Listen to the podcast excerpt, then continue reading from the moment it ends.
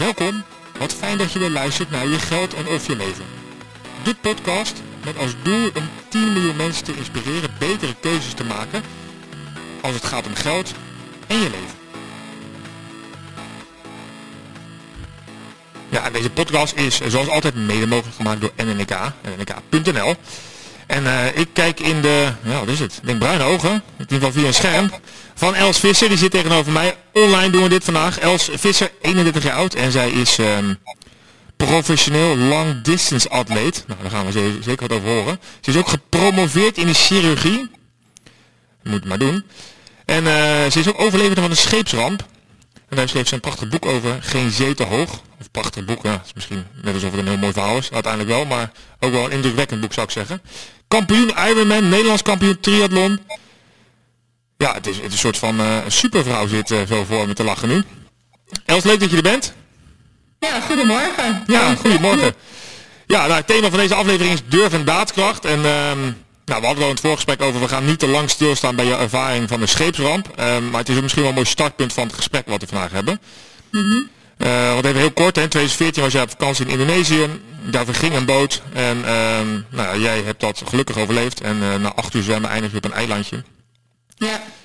Um, en toen jij daar was, op vakantie, toen was jouw leven anders dan dat het leven nu is. Ja, dat klopt. Heel erg. Ja. ja. En toen, uh, nou, als je op je site ook kijkt, zeg je ook wel ergens dat dat een, een moment geweest is in je leven. Uiteraard levensveranderend, dat, dat snap je wel. Maar dat het ook wel iets gedaan heeft toen je terugkwam. Uh, ik ga eens mijn eigen leven meer leiden en veel meer vertrouwen op mijn eigen leven met de risico's durven nemen. Mm -hmm. en, en dat is eigenlijk een start geweest van onder andere jouw topsportcarrière, toch? Ja, dat klopt. Ja, dat is wel mooi samengevat op zich. ja, ik kan nog wel iets verder toelichten. En... Um, dus eigenlijk zo, toen ik in Indonesië was, toen was ik student geneeskunde in Utrecht. En ja, zit ik eigenlijk volop uh, in het studentenleven daar. En was sport eigenlijk geen onderdeel van mijn leven. Uh, maar wel door die ervaring die ik had gehad in Indonesië was ik heel erg gaan inzien ja, hoe krachtig we als mens zijn, lichamelijk en mentaal ook. En waar we eigenlijk allemaal toe in staat zijn. En dat we dingen kunnen bereiken die we vooraf eigenlijk misschien helemaal niet uh, ja, mogelijk, uh, of ja, dachten dat het mogelijk zou zijn. Ja. Um, en ik had heel erg ook wel een visie op de toekomst. Dit wil ik graag over tien jaar zijn, hier wil ik graag over tien jaar staan. Maar, um, had je dat altijd al? Die visie? Um, kwam dat tijdens het zwemmen in de zee? Nee, dat niet. Ik was eigenlijk altijd toch wel heel erg uh, toch bezig met investeren op de lange termijn. Nog steeds denk ik wel, maar het is wel uh, veranderd. En dat ik eigenlijk heel erg dacht van ja, je bent eigenlijk zo kwetsbaar. Het leven kan zomaar opeens over zijn. Dus ik moet gewoon echt van elke dag genieten en mijn best geven elke dag dat ik heb. Um, en ja, op die manier ben ik uiteindelijk uh, de overstap heb ik gemaakt van ja, het zijn van, van arts naar uh, professioneel atleet. Dat ik dat heb durven doen. Ja, maar even grappig zegt, ja, je moet genieten van het leven. Nou, als ik een trainingsschema van een triatleet bedenk. Ik denk dat weinig mensen denken van, nou lekker weet je wel, elke dag pijn lijden. Echt superleuk. Ja, ja dat denk ik dus wel. Ja, ja precies. Ja, ja ik vind het superleuk. Ja. Hoe, maar hoe komt dat? Want ik kan me voorstellen, jij was, uh, je studeerde in Utrecht, nou, je daar een leven en allemaal... Uh, en hoe, hoe kom je erbij dan om te denken, nou weet je, ik wil mezelf een beetje uitdagen, investeren in mezelf, gezond en zo. Nou weet je wat, triathlon, ik bedoel, dat is ook niet zomaar een logische stap. En zeker niet richting de Ironman nee. in een paar jaar tijd. Klopt, ik ben eigenlijk heel toevallig met de sport in aanraking gekomen. Het was meer aan het eind van mijn uh, studententijd dat ik weer wat actiever wilde zijn en uh, wat gezonder wilde gaan leven. Dus toen ben ik gaan hardlopen. En tegelijkertijd was het voor mij ook een hele goede therapie om toch die gebeurtenissen in Indonesië te verwerken. Dat ik uh, ja, kon hardlopen en op die manier mijn hoofd een beetje kon legen. Um, en toen schreven vriendinnen van mij, ze schreven zich in voor een sprinttriathlon in Amsterdam. En toen dacht ik van, doe gewoon mee en um, laten we het met elkaar doen. En daar had ik eigenlijk een, uh, ja, een onwijs leuke dag. En ik vond het zo leuk dat ik uh, ja, toen eigenlijk die dag daarna terugkwam in het ziekenhuis. En ik vertelde mijn collega daarover uh, dat ik een triathlon had gedaan en hoe waanzinnig ik dat vond. En toen zei hij, Elsja, moet je niet een keer een Ironman gaan doen? En ik had daar op dat moment nog nooit van gehoord. En uh, ben toen filmpjes gaan kijken. En in eerste instantie dacht ik, nou eigenlijk wat iedereen denkt, weet ja, wat is dit voor een bizarre race en waarom zou ik dit ooit doen? Hoe kan ik überhaupt zo'n race finishen? Maar ik werd toch ook wel getriggerd door uh, al die atleten die ik daar zag in dat filmpje en die emoties en uh, ja, wat ze allemaal wel niet moesten geven om naar zo'n finishlijn toe te komen. En toen ben ik dat als een uitdaging gaan zien. Ik dacht, ik ga het gewoon proberen en ik schrijf me gewoon in. Ach ja joh, wel, misschien even uitleggen wat, een, wat de afstanden zijn van een Ironman voor de mensen die dat niet per se weten. Ja, je, uh, triathlon is sowieso zwemmen, fietsen, lopen. En met een Ironman, dat is de langste afstand binnen de triathlon. En dan start je met 3,8 kilometer zwemmen. Vervolgens ga je 180 kilometer fietsen. En uh, als je van de fiets afkomt, dan ga je nog een hele marathon van 42 kilometer lopen. Ja joh, ja. Hè? heerlijk. En dat doe je dan in een uur of? Ja, een beetje 9 à 10 uur doe je daarover. Lekker hoor. Ja, ja en dat is nog vrij snel ook. Dat is nog wel snel, ja. Ja, nee, ja. precies. Ik kan voorstellen dat de meeste mensen uh, 180 kilometer file in uh, fietsen in dat tijdstip doen bijvoorbeeld. Ja. ja. Mm -hmm. Oké, okay, dus toen dacht je, nou ja, ga ik dat gewoon doen. En toen, uh, want ja, ja, ja, ik moet toch wat uh, even verwerken. Ik vind het leuk. Ik zie een nieuwe uitdaging. En dan, uh, um, maar ja, ondertussen had je ook een heel druk bestaan. Of heb je natuurlijk nog steeds, ik kan me voorstellen, in je, als je aan het promoveren bent in de chirurgie, dat gaat ook niet zomaar van, van vandaag op morgen. Nee. Ja, het scheelde wel heel erg dat ik, want ik dacht ook, als ik ooit zo'n race wil doen, dan is dit wel het moment. Want als je promoveert, dan ben je toch wel redelijk flexibel nog in de tijd, hoe je dat indeelt. Je hebt geen nachtdiensten, je hebt geen weekenddiensten. Dus in die zin kon ik eigenlijk heel uh, relatief makkelijk uh, mijn trainingen een beetje tussen mijn uh, werkzaamheden doordoen. En um, ja, ik ben eigenlijk gewoon gaan trainen. Ik heb een coach genomen en heb me aangesloten bij de lokale triathlonvereniging. En langzamerhand veranderde mijn leven eigenlijk van, uh, ja, toch een beetje ook dat studentenmeisje en elke avond gezellig eten met vriendinnen de kroeg in. Naar opeens uh, tien uur mijn bed in en om uh, s ochtends vroeg om zes uur de wekker, zodat ik kon gaan zwemmen en vervolgens naar het werk toe kon gaan. Um, maar ik haalde er gewoon onwijs veel plezier uit. Ik vond het zo onwijs leuk en al die triatleten en een hele leuke community ook. En natuurlijk, ja, ik maakte, ik startte vanaf nul, dus ik maakte ook heel veel progressie. En ja, dat is natuurlijk ook onwijs leuk dat je ziet uh, dat je elke week een stap vooruit maakt. Um, dus ja, ik ben er eigenlijk op die manier uh, ja, een beetje ingerold. Ja, is het dan een natuurtalent dat je dus, dat je in echt relatief korte termijn, lijkt mij, ik kan ook niet echt helemaal inschatten, ik kan me nog herinneren dat inderdaad mensen bij mijn triathlonclub in eerste instantie ook zeiden, ja, wat kom jij hier doen? Hoezo ga je over tien maanden een Ironman doen? En uh, moet je niet eerst even een halve doen of een andere afstand? En ik zei, ja, nee, nee, ik ga het, ik ga het gewoon doen. Um, en eigenlijk gedurende die tien maanden, toen zagen ze wel van, hm, het gaat best wel goed. En uh, ja, ik, ja, had gewoon eigenlijk hele snelle looptijden ook op dat moment. En mensen zijn best wel verbaasd van uh, ja, de progressie die ik maakte. Dus ja, ik had er wel een, ja, een natuurlijk talent voor. Ja, ja precies. Ja, nou ja, dat is ook wel een soort van geluk dat je dat dan gevonden hebt of zo. Ja, ja, eigenlijk wel. Ja. Ja, ja, dat is wel leuk als je natuurlijk iets vindt. Dat is ook nog wel voor heel veel mensen. Je zei ook een beetje in het voorgesprek, heel veel van die mensen die zitten vast in een soort van baan of in een leven wat ze eigenlijk niet optimaal vinden. Uh, maar heel veel -hmm. mensen weten misschien ook niet wat ze dan echt leuk vinden, dus die blijven dan een beetje in hangen. Ja, ja, dat vragen mensen ook. Dit is dan een soort van een nieuwe passie die ik ontdekt en iets heb waar ik heel veel ja, plezier uit heb en wat ik onwijs leuk vind. Um, alleen dan krijg ik wel eens de vraag, ja, maar hoe vind ik mijn passie? Um, en ja, misschien is mijn antwoord wel dat ik het toch wel een beetje toevallig gewijs heb gevonden. Nou, had je altijd al dat je allerlei dingen deed? Probeerde? Ik vond sporten altijd wel heel erg leuk hoor. En ook als ik kijk, vroeger was ik sowieso heel erg actief. En toen ik ben gaan studeren ben ik eigenlijk gestopt met sporten.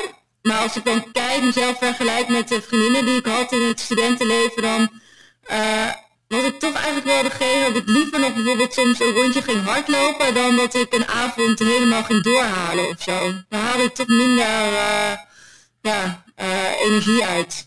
Ja, en als je naar, naar een Ironman kijkt, of ja, misschien is voor sommige mensen een, een sprint triathlon eigenlijk ook al een hele, hele prestatie natuurlijk.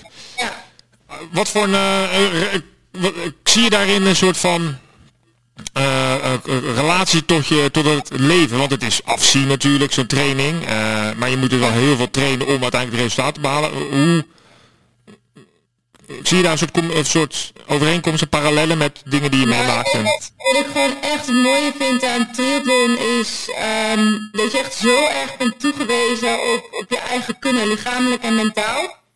En dat je eigenlijk heel weinig hulpmiddelen hebt, je moet het gewoon echt zelf doen. En bij elke race kom je weer voor uitdagingen te staan en dingen die zomaar onverwacht gebeuren waar je dan op in moet spelen.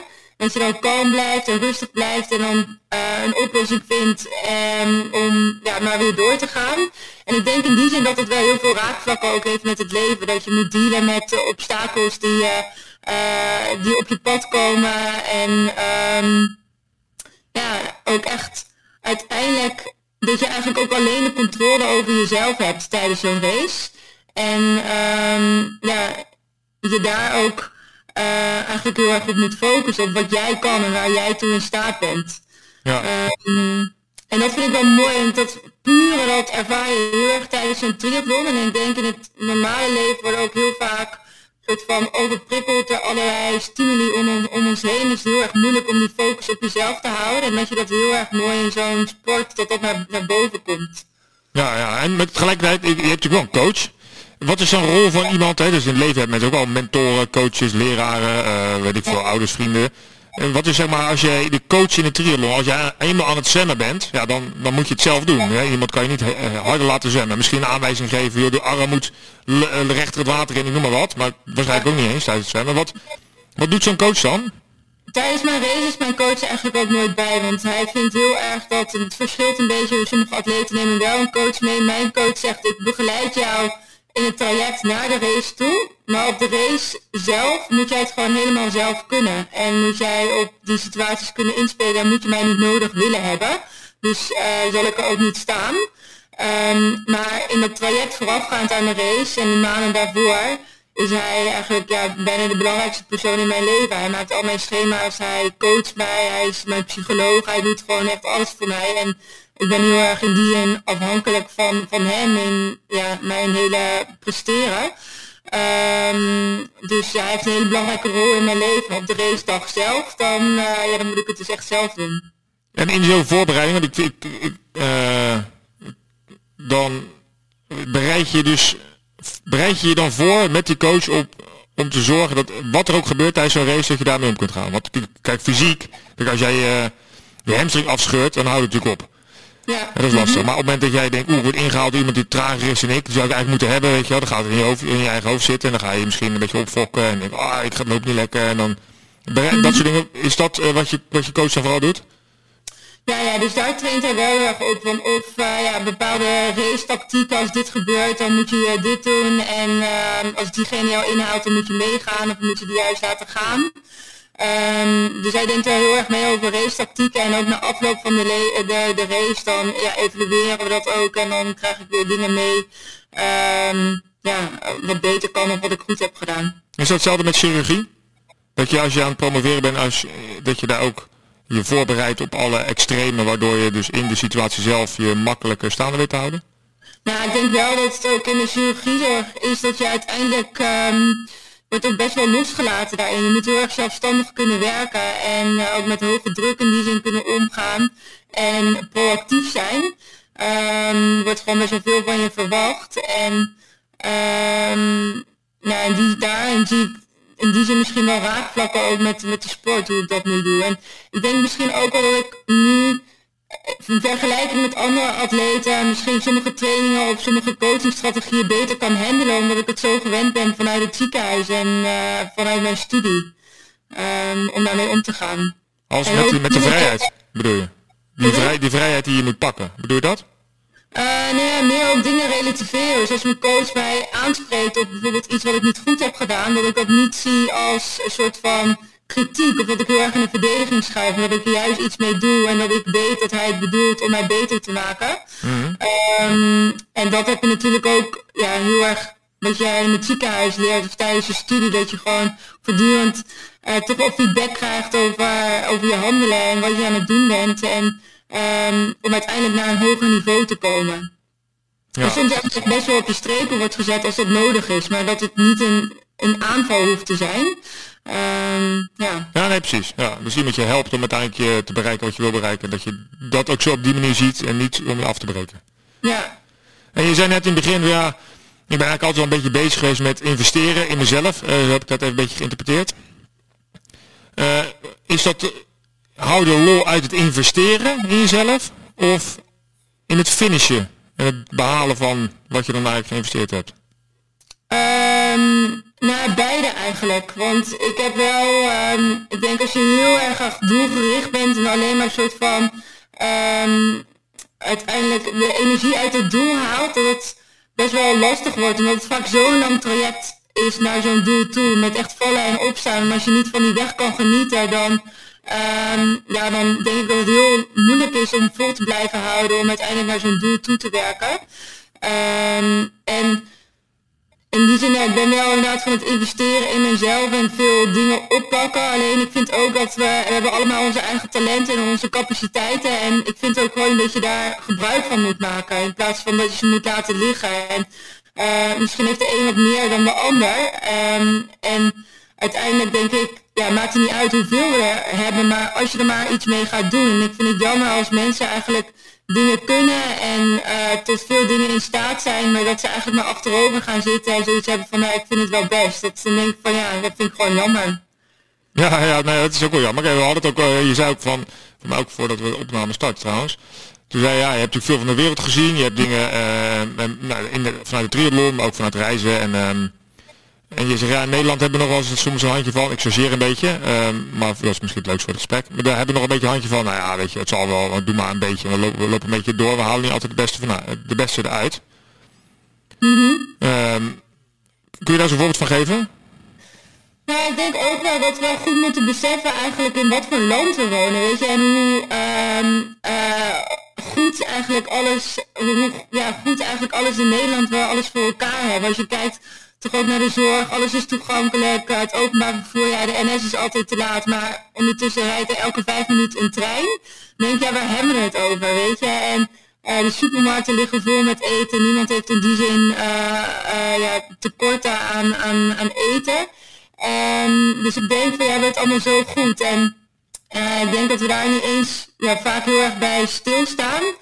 En dat we dan ook een beetje toch wel, omdat we het zo goed hebben, dat het makkelijk is om achterover te gaan leunen. Want alles is er gewoon. We hoeven er eigenlijk niet voor te werken voor, om, om onszelf in leven te houden. Ja. Um, dus we worden in die zin denk ik, omdat het, uh, ja... Beetje in slaap gesust of zo. En minder uitgedaagd. Ja. ja, dus moet je toch in jezelf zoeken. Ja. Ja, en zei ook nu, hè, dus deze...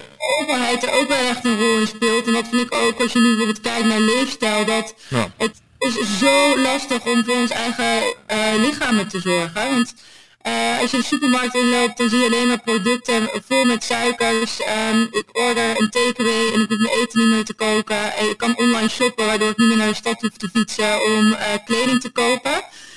Um, dus ik kan eigenlijk gewoon vanaf de bank kan ik alles doen. En het is er gewoon. Um, dus in die zin wordt het ons ook gewoon niet makkelijk gemaakt om bijvoorbeeld een actieve leefstijl um, na te streven en ja, Nee. actief te zijn. Nou ja, precies. Eh, Het is heel verleidelijk om, uh, om gewoon lekker te zitten. Ik krijg ook nog de meta erbij straks, met allemaal VR-brillen. Dan hoeven we, kunnen op vakantie ook gewoon vanuit je bank.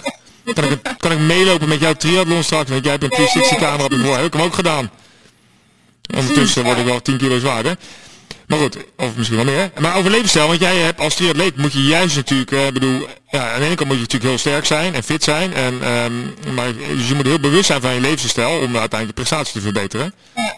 Uh, als mensen die luisteren denken, ja, weet je, en Ironman gaat er niet gelijk in zitten, maar we komen nu weer in een lockdown natuurlijk, een beetje half. Dat wordt straks alleen maar weer erger, is mijn vermoeden.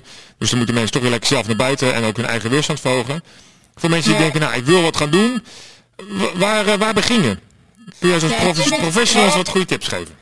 Heel erg, um, vooral niet datgene doen wat ik aan het doen ben, weet je, dat is echt super extreem. Okay. Um, en eigenlijk ook, ja, gewoon niet normaal. Dus ik zou niemand dat... Is het slecht voor je eigenlijk, wat jij doet? Um, nou, ik denk als je een goede coach hebt en een goede begeleiding daar hebt, dan is dat um, in die zin niet echt slecht. Maar bijvoorbeeld vorig jaar ben ik heel erg overtraind geraakt en heb ik uh, verschillende blessures gehad en toen was ik gewoon echt ongezond. Dus in die zin was dat op dat moment gewoon echt niet goed voor mij. Um, maar goed, ik denk uiteindelijk dat het voor ieder persoon heel erg belangrijk is om alleen naar jezelf te kijken en jezelf niet te gaan vergelijken met de buurman die al 5 kilometer kan hardlopen of de andere buurvrouw die al 10 kilometer kan hardlopen, maar gewoon echt kijken van oké, okay, waar sta ik nu? Nou, misschien doe je nog niks aan sport en dan ga je uh, in plaats van uh, in de avond uh, televisie kijken of zo, dat je even een half uurtje gaat wandelen voor het slapen gaan. Ehm, en dat je echt voor jezelf op, die manier begint met iets dat haalbaar is.